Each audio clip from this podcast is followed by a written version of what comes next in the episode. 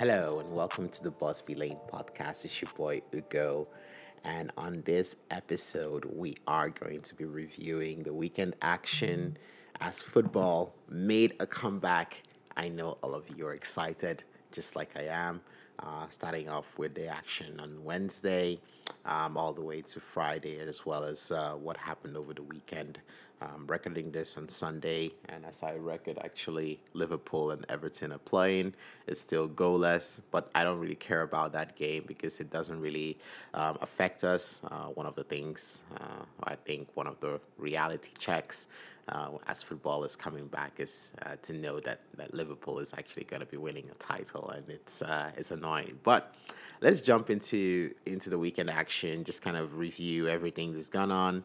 We'll take, um, of course, uh, more in-depth look into the Manchester United game against Tottenham and uh, review that game. But I just wanted to touch around um, all the other games that were played over the weekend, uh, starting with Wednesday. The games uh, kicked off with Aston Villa and Sheffield United. Um, and the game, you know, just as expected, you you know, most of the teams are back rusty. Um, you know, to take take some time for players to get in, you know, in the rhythm, in the match rhythm that you you typically expect from Premier League players. Um, so that first game was was a bit strange. Uh, Aston Villa Sheffield United. It was a draw, a scoreless draw. However, there was some controversy uh, with the goal line technology, um, as it seemed like the camera actually missed um, an obvious goal. And I think um, while it, it does benefit us that Sheffield United didn't win that game, um, it was a, a, a, tragic mistake. And I think the biggest question really is when technology fails, which we have to you know, sometimes expect that that would happen. You know, there are some um, unforeseen circumstances and reasons why technology could could fail. Uh, you know, what failed was just there was no backup to the technology, and, and I think that was where the VAR was supposed to come in uh, and make a decision right there. Okay, so you know that was missed, but um, by the technology, but then you know the replay suggests that it was clearly a goal. So, you know, what is the VAR there for if they, they can't um, assist the technology, um, you know, when the technology fails? So it was um, a shocker to say the least.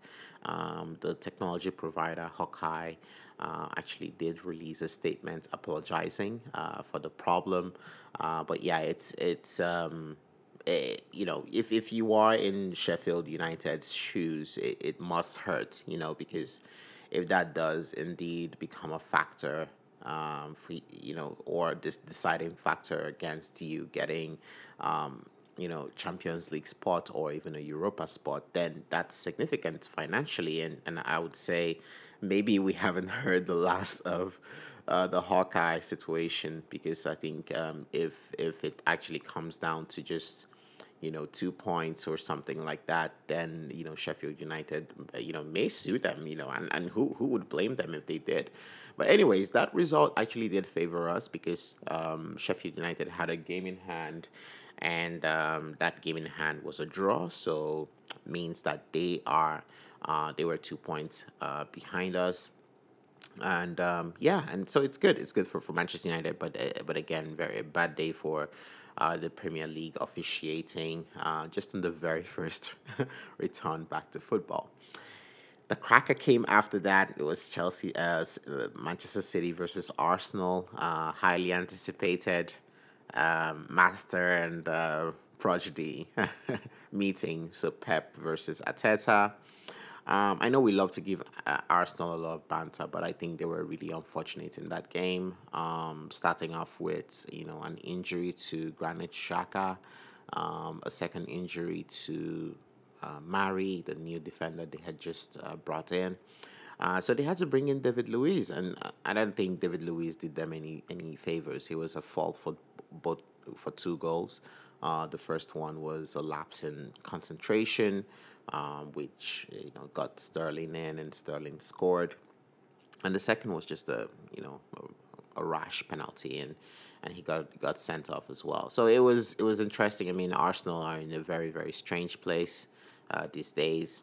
Uh, from a banter perspective, it's fun, but yeah, I can, you know, we can empathize because we've been there, right? We've we've experienced some of these things that Arsenal is currently experiencing over the past couple of years. So, um, yeah, it, it's it's not always fun. I think from a fan's perspective, I suppose they are not feeling that great because right after that, they also lost again uh, in the dying minute on Saturday against Brighton. So the funny thing is, Brighton actually did a double. Uh, actually, you know, bit um, Arsenal home and away this season, which is which is crazy. Uh, the other game um, was Norwich versus Southampton. Southampton actually beat Norwich by three goals to nil. So I think it's safe to say that Norwich is probably probably going to go uh, down this this season uh, because I mean you know winning you know the, you know I think they have to win about five games out of the the remaining eight to, to stand a chance and that's um, really unlikely based on the trends uh, that we've uh, noticed with them. Um, the other game um, Saturday, and I'll come back to the Manchester United game because it was played on Friday as well. But that is going to be the the focus for the show. Uh, but yeah, but the other games, Watford versus Leicester, um, another one that actually benefits us. It was a draw. Um, like I said earlier on, Bright, Brighton actually beat Arsenal two goals to one. It was an interesting game because um, you know Arsenal score, scores first. Wonderful strike from Nicolas Pepe, um, and you know through some defensive lapses, they, they concede an equalizer. Uh, very, very scruffy goal. And then um, Maupay in the dying minutes actually uh, got a winner.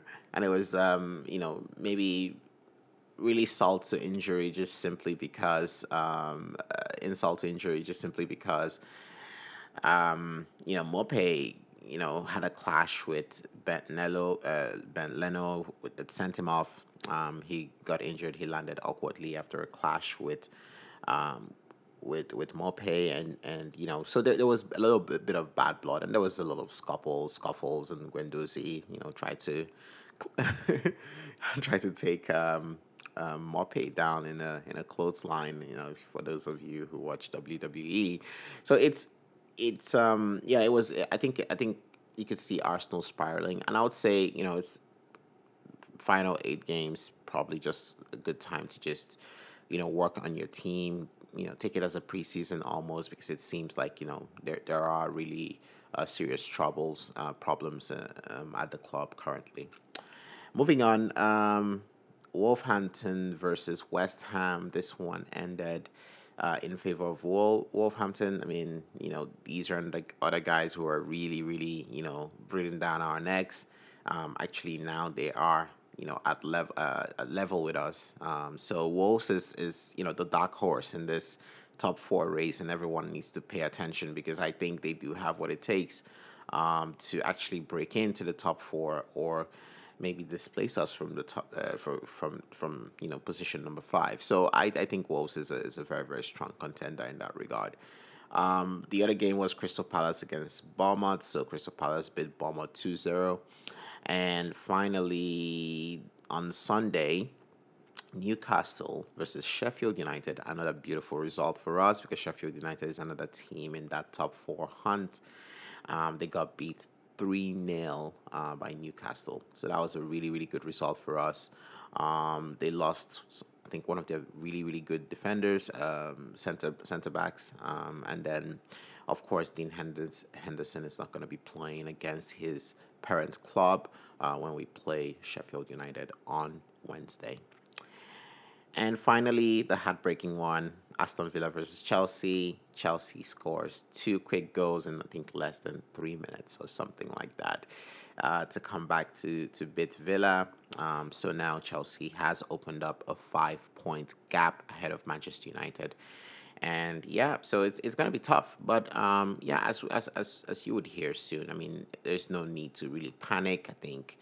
Um, on the grand scheme of things, uh, a, a one-one draw with with Tottenham is not so bad, bad, and, and we can we will see we'll see reasons why that is.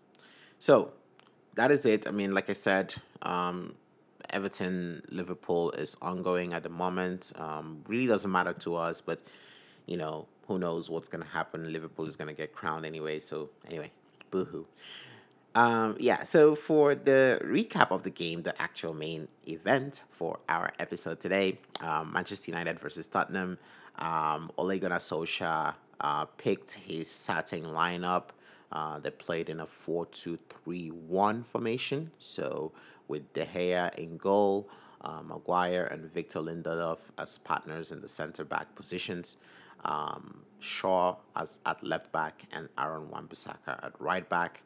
And the midfield, uh, you have a double pivot of um, Fred and Scott McTominay, and right in front of them is Bruno Fernandes. And in the attack, uh, you, he went with the three of Rashford uh, operating primarily from the left, Martial through the center, and Daniel James uh, through the right. I think we started the, you know, we started brightly. Um, you know, Tottenham, you know, came, came you know, had Kane, Son. Um, they did. I think the only surprises were they started Dier. It's not necessarily a surprise with Jose. They started Dier ahead of uh, Toby Alderweireld and and Vertonghen. Um, but yeah, but but yeah, they had you know mostly their full complement. I think Lucas was out as well, and Dele was suspended. But they had Son, Kane, Lamela um, up front, and then they had um, uh, Harry Winks, um, Sissoko in in midfield. Uh, ben Davies was playing at left back, I believe, and Serge Aurier at right back. Steven Bergwijn coming from the right, who scored their goal. Anyway, um, I think the formation Ole picked was not um, surprising. I mean, I think it was it's something that we've seen this season. Uh, some of us maybe felt that there was a possibility that he was going to go with three at the back, uh, considering that you know Tottenham is a, a, a, decent side and is one you should take seriously. And uh, but no, he went uh, with the four man defense. Um, this, this the I think the the selection, if, if we're being completely honest, is not terrible. I mean, Scott McTominay was performing great before the season was suspended. Um, Fred has been amazing. Bruno, you know, what do we have to say? Nothing more. Bruno is is amazing. He's exceptional. And you know, I think the only surprise probably Rashford coming straight back into the team. Um, Pogba on the bench uh, with Matic. Uh, but at the same time, and uh, you know, maybe I think in hindsight, I'd say you know maybe Mason ahead of of DJ, and I'll I'll tell you why very shortly. But but I think besides that, I think the the, the starting eleven was was okay. I think it's what we we've come to expect when we, um, you know, as as a Manchester United team. Um, you know, for the most part of the season, that team has been the team really, um, you know, pl- playing for most for, for most games. And Pogba was out what um, since December 2019. So um, he was always going to be eased back into the team, and, and we, we heard those rumors and, uh, and early team news suggesting uh, that as well. Um, so starting with the defense and their performance in the game, I think um, the defense was was um, mostly solid. I think for the most part, I think we only conceded a few chances. I think I, now that, that I think about it, besides the Bergwijn goal and the Son header, and I think Son took a snapshot from far. I can't really recall them actually troubling uh, David De Gea a lot.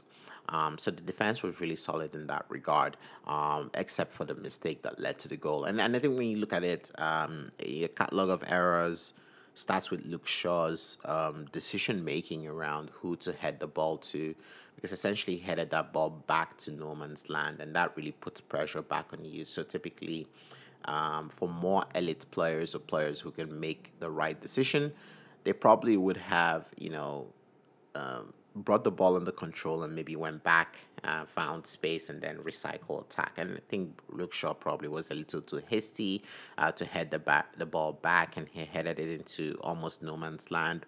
Uh, you know, putting Rashford in a in an awkward situation to to, to try as hard as possible to, um, you know, recover and that that you know the ball got loose. Steve Bergwijn with unbelievable pace, unbelievable pace, and it was a beautiful run, almost like a maze mazy run, a zigzag, and he he really he really got got hold of Maguire. He found Maguire in no man's land, and you know he did him for pace. Um, Maguire was poorly positioned, and I think it all happened because when you are in when you are supposed to be uh, in possession of the ball, you don't expect you know, that kind of loose ball. And I think by the time Maguire could recognize uh, that the ball was was going to you know fall for Bergwijn, he was already in a very very bad position. So he was not. Uh, he was, you know, in, in a half-turn position almost, which kind of puts him off balance when with the, the, the zigzag run that Bergwijn did. Wonderful run, one and intelligence from Bergwijn as well to, to actually get you know live live my Maguire in his tracks. Um, the other error really was around. I think there was a little bit of hesitation from Lindelof to cover when the ball when Bergwijn was coming through. Um, I think there was just that slight hesitation, um, or it could have been um, um, you know, he was a little slower than Bergwijn, but because Bergwijn is really fast. So I'm, I'm, I'm, don't want to really put too much blame on, on Victor Lindelof because he was covering for Maguire's mistake and didn't get there on time. We've seen other tackles when he's been he's been able to get there and actually clear the ball. So I I don't want to be too harsh or you know on on on Victor Lindelof. These things also happen. Um, you know sometimes it works, sometimes it doesn't work for you. But but yeah, I mean Lindelof on another day, maybe if he was either quicker or uh, if he made the decision to go and close down. But I can understand why he was slightly hesitant because he didn't want to, you know, vacate his own space because definitely that gives um, Bergwijn, you know, gives him the opportunity to just, you know, pass the ball. And finally, David De Gea, of course, um, would be one that he wishes that he was a little bit much more um, concentrated on, uh, focused on. Um, it's let's not forget that that shot came at him, you know, really hot, and we can't just say, "Oh, he should have, you know, saved it," because sometimes when shots come uh, with that kind of veracity or, or, velocity, you know, it, it it sometimes it's very difficult even for the best goalkeepers to to keep it out. I mean, you, you know, you can remember the goal against City uh, from Martial, and people were saying Ederson should have kept it out. But if you look at if you really look at the way the ball was fizzed in, and you know, it, it really can deceive the goalkeeper. And I think when the, when it, the shot is like that, it, it's really really difficult for goalkeepers to handle it. Nevertheless, um, you know, you could say that you know if that happened several times in the game, De Gea probably saves m- most of it for the most part. And I, I, I, don't want to get a hop on the bandwagon to say De Gea is crap now and you know needs to go. Blah blah blah. I don't think we're there yet. And the truth of the matter with De Gea is this: let's just be very, very, very frank and clear here. Um, Gea is on, you know, an enormous um, sum of money in terms of his wages.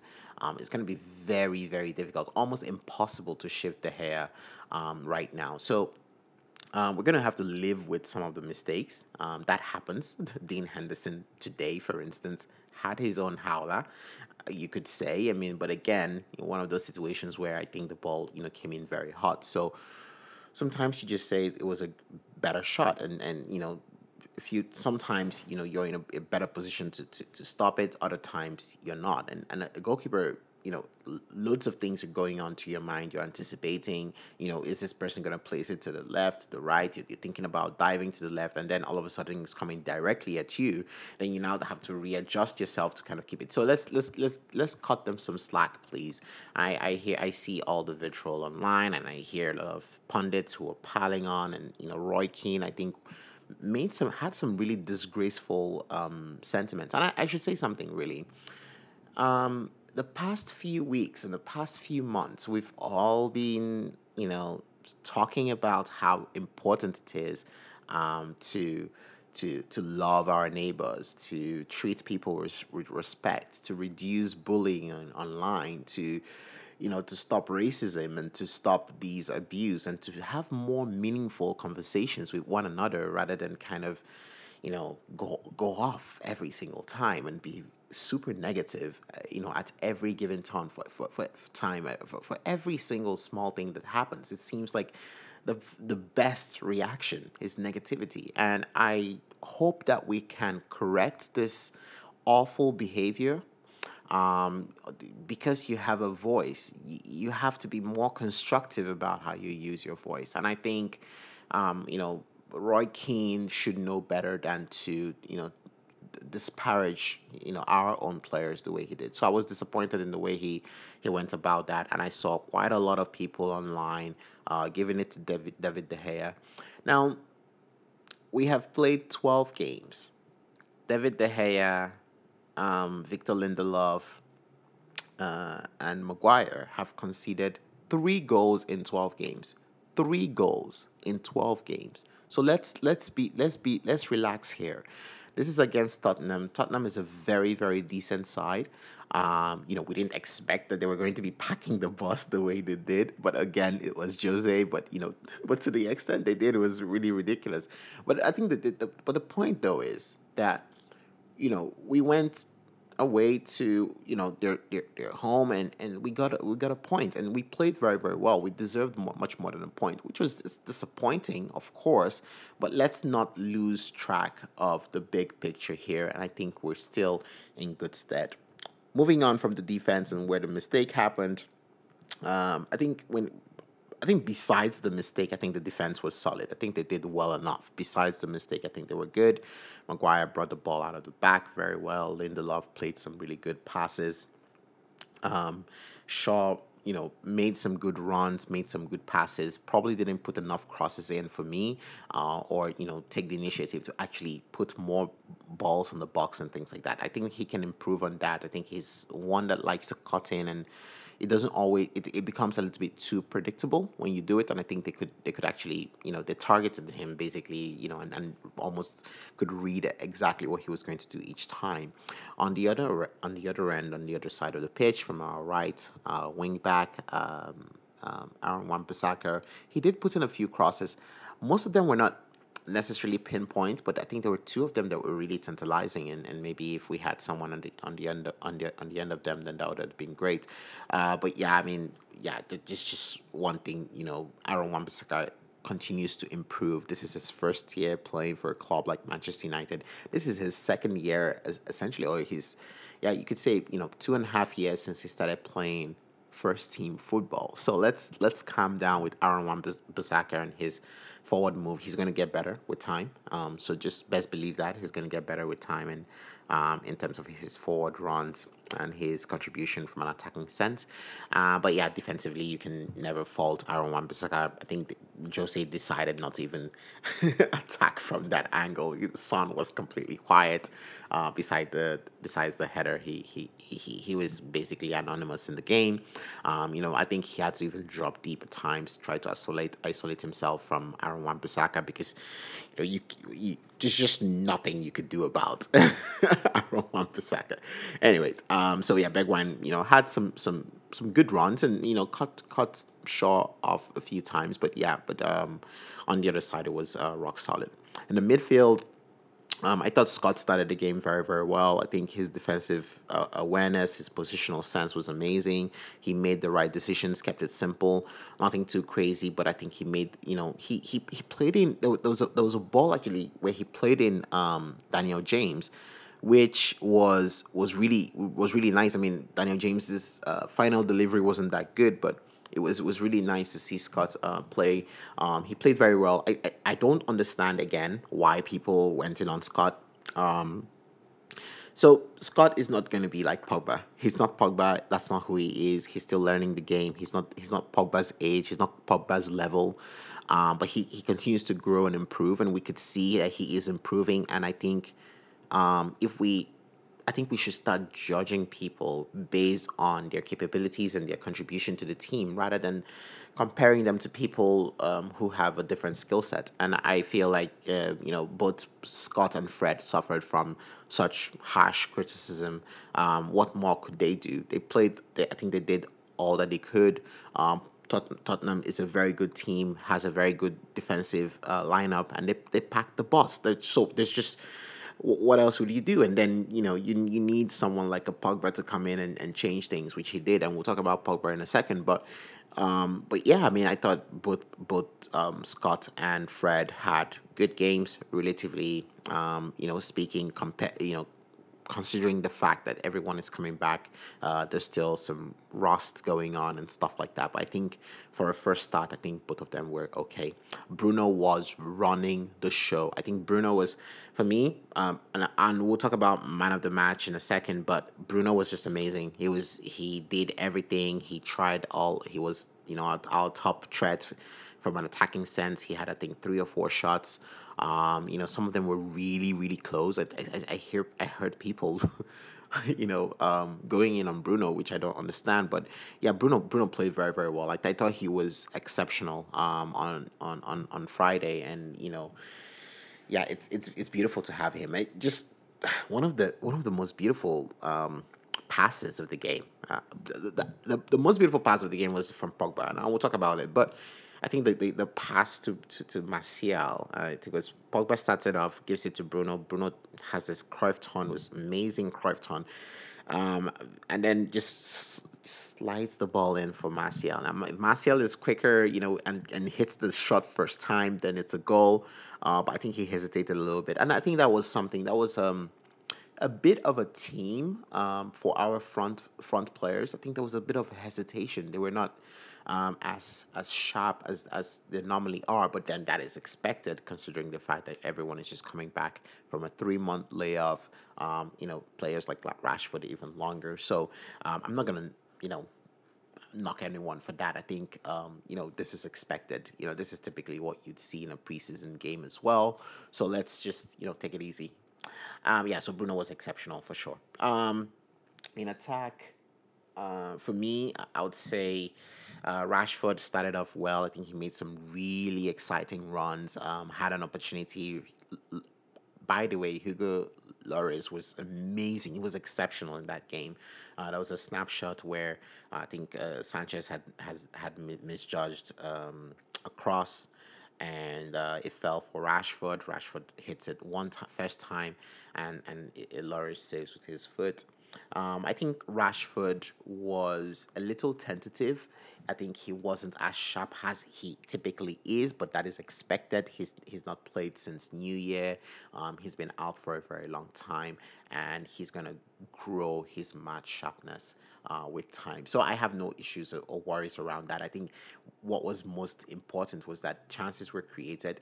I could see them find. Uh, uh, pockets of space. I could see him running behind. I could see him running behind, even with Jose packing the bus, essentially. So, I would say, um, yeah, Rashford played played really decent uh, football, but it wasn't as sharp as typically Rashford is. If he was as sharp as he he normally is, I think we, we win that game easily.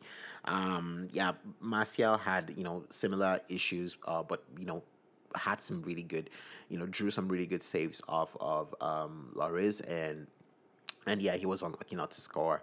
Um, you know, Lloris was, was amazing, and then the, the one with, with Bruno, you know, sliding him in and, and he missed. Uh, but yeah, I think I think Martial, you know, for the most part was was okay. Uh, he was okay w- without being exceptional. But then again, like I said, um, you know, the rust from not playing too many games, and most teams are, see- are, are having this. Most teams are having this issue. So, you know, it's nothing new. It's something that we're experiencing, and and and, and that's fine. Um, Daniel James is probably the only player where I had a challenge with. Um, again, you can put it down to rust and things like that, but I think we all know that D- Daniel James is limited when it comes to uh, the decision making in the final third. Now, now don't get me wrong i think he's still going to develop and still going to learn about this with time i think with experience and things like that but at this moment he doesn't have the capability to make to always to consistently make the right decisions when he is in those positions and i i actually wish that mason had started over him but again i can understand why um you know um ole went with dj because when you think about it, um, that was the, the, the wing where Son is, was, was going to be operating from. Now, I, I don't care what anyone says. Son is an elite player, and I would say probably you know, I, I think I've said it before. Son is one of my favorite players in the Premier League. He is an exceptional player. He is, you know, he, he is as good as they come, right? So you don't want to, you know, leave him alone with Aaron Wan-Bissaka.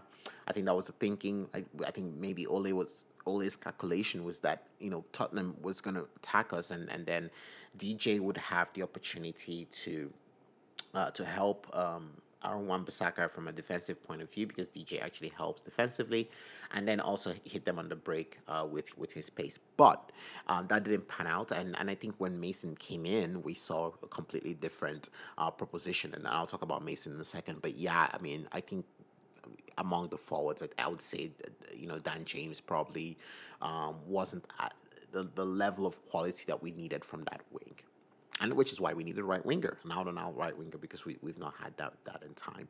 Now for the for the substitutions, I think the substitutions were, were amazing. Uh, we had hoped that, the Pogba would come in uh, much earlier, but again, he has been out for a very long time. Um, I think Solskjaer is trying to ease him in. Um, I, I, hear a lot of um, people um, who who make these assumptions that Ole doesn't like Paul Pogba? And it's really ridiculous to, to say that because right from when Paul Pogba um, joined Manchester United, Solskjaer, so, and he was at Molde then, he wasn't even at United, said he would love to build his team around Paul Pogba. Paul Pogba had his best returns in his career, whole career playing on under Ole Gunnar Solskjaer last season. And I want you guys to, because I want things to be, I want to, to approach things factually. You know, I always want to be evidence based and I want to, you know, give you the facts rather than kind of give you just, you know, and when it is my opinion, I'll give you my opinion. But, you know, from a factual point of view, Paul Pogba has benefited from Ole's um, return probably more than any other person. I mean, yeah, of course, you could say Rashford and Martial, all these guys are, you know, doing exceptionally well on the Ole. Uh, but yeah, Pogba as well. And, and I, yes, there's been distractions with his uh, entourage, which I have consistently said that that's where my problem is with Pogba. Is why is your agent, you know, making the kind of noise that he's making? You know, is is there no civil way to discuss about your grievances or you know what needs to happen? Why are you airing this dirty laundry? Uh, in public and why is your agent doing that and why are you allowing your agent to do that that has been my gripe with Paul Pogba for for as long as you guys have known. Uh, you know, in terms of his ability, he is exceptional. He is a great player. I mean, there are certain things that Pogba can improve upon, just like any other player.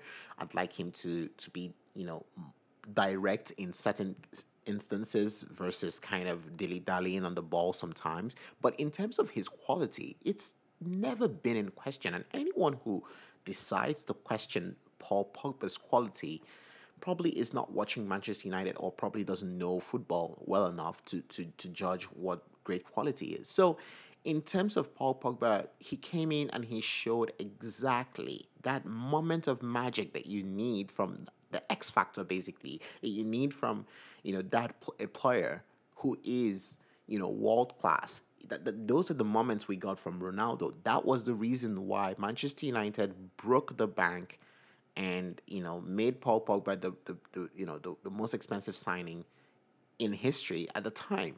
So it's it's not like Manchester United doesn't know and things like that. But we've gone through different eras and different issues, and you know, and Pogba being involved in in you know in those really really tough times. You know, he he could be a target because of his price tag and things like that, which is completely unfair. By the way, people could judge him for his um um you know personal lifestyle. I mean, personally, it's not my cup of tea, but yeah, he is a very, very expressive person. He's a happy guy. He's a happy go lucky kind of character.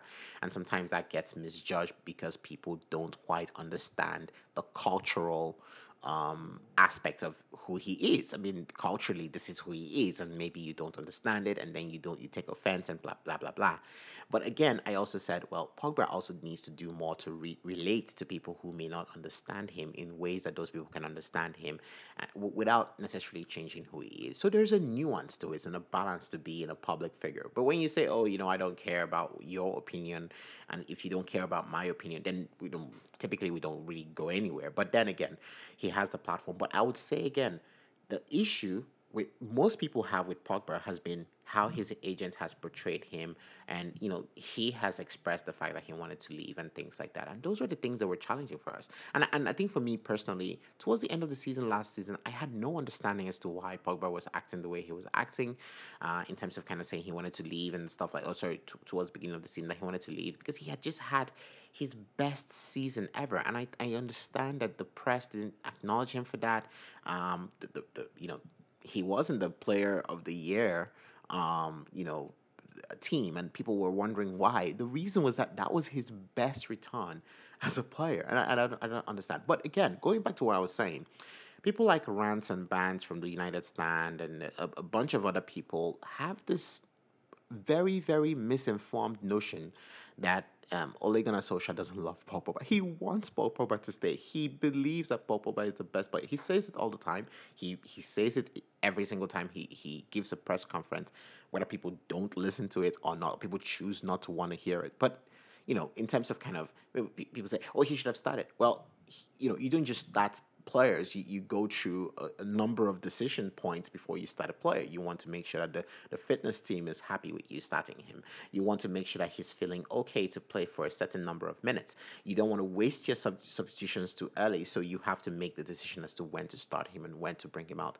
And we wanted to give him 30 minutes, and that was it, so he could play 30 minutes. So let's just put every other thing behind us. I understand negativity sells for these um, folks who like to purport negativity and love to just think that every single thing is either is either in or out and is either black or white and that's it. There are no nuances, there are no in betweens how can fans know exactly what's going on behind the scenes when you're not there day in day out watching the training sessions getting the information from the the, the, the, the, the medical staff from the fitness coaches from from the player himself? Did Pogba come out and say oh I am angry because I have been dropped no so it's these things you know i and i and i hear this kind of misinformation going out and people kind of buying it and it, it pisses me off. But i think we're in the age of misinformation generally speaking anyways. So people put out you know misinformation and and just you know r- people run with it. So please let's let's be more careful about this uh, moving forward. So but anyways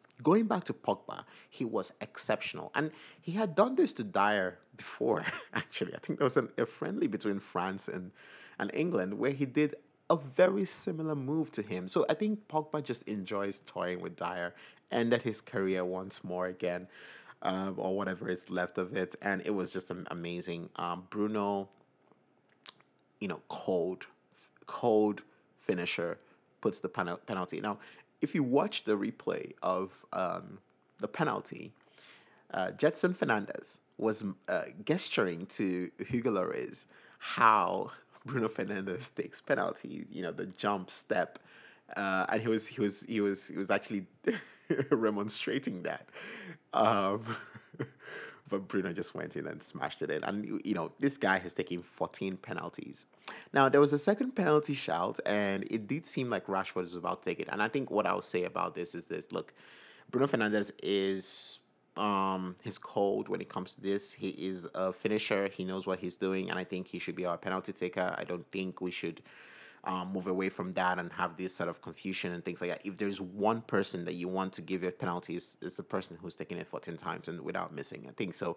Uh, for me, Bruno Fernandes should take all um, the penalties. Okay, so um, Mason Greenwood was wow. Now, look, the, the, the talk before the, the game started was that Mason Greenwood had, had you know put on three kg or something like that. Um, he's been walking out. He's been really building up muscle. He is filled out now.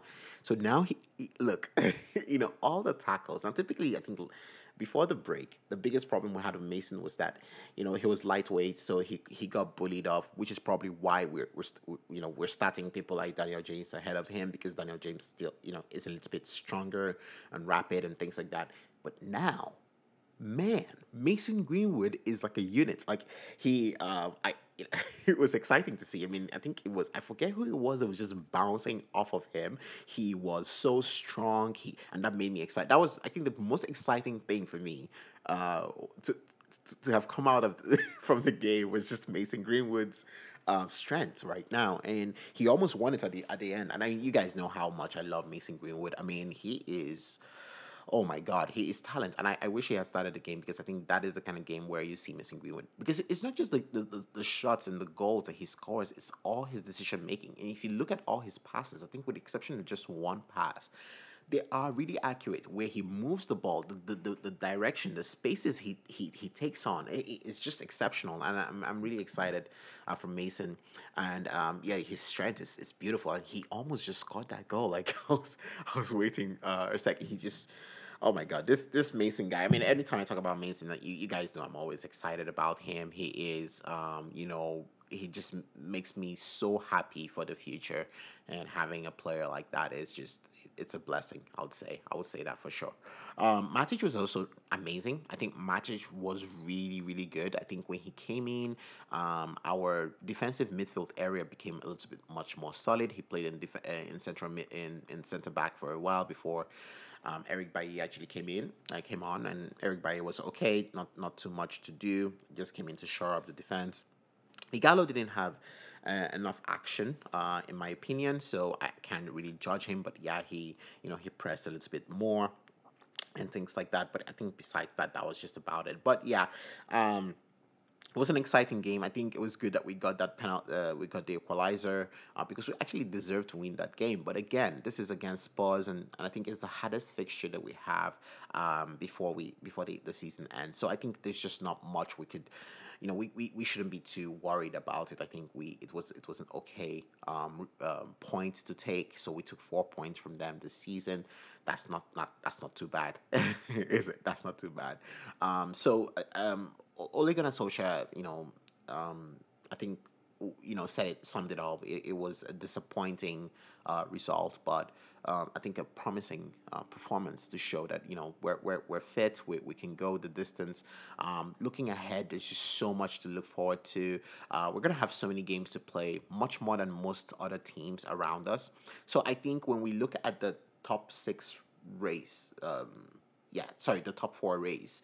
Uh, we have to also think about the fact that we have Europa League as, as another option, as a fallback option, and I think it's a good thing that we have that because I mean I think it's going to be really, really, really difficult because we're we're level on points with Wolves, we're two points ahead of Sheffield United, I think four points ahead of Tottenham and five points behind Chelsea. So that's a, a significant gap to cover uh, in eight games. However, because we have um, Europa League and uh, the FA Cup, there are other things to look forward to. And so if we ended up in fifth or or even sixth and we won the Europa League, I think that would be a decent one for for Ole. Uh, of course, we want to be in the top four. Of course, we want to do it. Uh, but yes, our season, you know, probably didn't kickstart for there were a lot of you know false starts and stops and injuries and those sort of things that derailed the season. I'm happy and excited for for next season. Let's hope that we can finish strong this season. I believe that we will, based on the evidence of what we saw on on Friday. Um, moving forward, hope, hopefully, uh, you know, both Pogba, Bruno, um, starting the same game is going to be exceptional. I want to see more of Mason Greenwood. I want to see what he's going to look like. He is so strong. He is filled out. I'm so happy for that. Um, so he's he's becoming a man, and I think um, that is going to be really huge for us. I think the biggest thing for us uh, to come out of lockdown. It's not just Marcus Rashford and Pogba coming back, but just that sort of body that that that that um, Greenwood has acquired is just um, amazing. And um, I think against Sheffield United on Wednesday, it's going to be a very, very tough game. It's going to be a very tough game. Uh, th- these guys don't play around, they don't concede a lot of goals, but I think we should have some faith. I mean, um, the, the, the goalkeeper is, is uh, Henderson is not going to be playing. Of course, he can't play against his parent club. Um, um, when you look at um, uh, Egan, who's who's one of their the, center backs, is out as well. So we, we might have some opportunities to to actually win that game. And if I think if we can win that game, at least we can put uh, you know their own threats to rest, and then you know look forward and hopefully uh, Wolverhampton are able to drop points, and Chelsea hopefully drop points. But at, at this point, I think we should just mind our own kind of business. I don't want to. I, I'm not one of those who feels that you know top four is a do or die this season. I think that starting from where we're starting from, you know, the way the season went, it was always going to be a difficult task for us. Uh, but I think we're growing into something that is going to be exciting. So uh, for me, this is dress rehearsal for next season. But yes, there's a lot to play for for this season. Uh, a lot of things to take into consideration.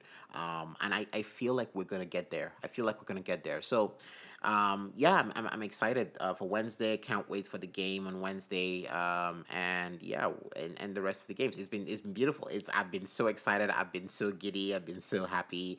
Um, and it's great kind of uh, chatting with you guys and, and giving sharing my thoughts on on what happened over the weekend and especially with Manchester United against Tottenham. Uh, Jose Mourinho said a few weird things. and I, I forgot to mention that. But he, he said the, the first penalty wasn't a penalty. But anyway, Jose is just being Jose. He packed the bus in a very, very strange way. Um, you know, he, he said he was trying to limit us and things like that. But that's just Jose. But I think clearly that Friday game told us why Jose is no longer the, the manager at Manchester United. And I'm glad that he's not. So anyways, guys, it's a pleasure again uh, talking about football, talking about actual games. Now we can make some predictions. Now we can do more stuff. I'm going to come back uh, with another review after the Wednesday game just to chat through how that game went and other games as well. Uh, but up till then, have a great one. Cheers.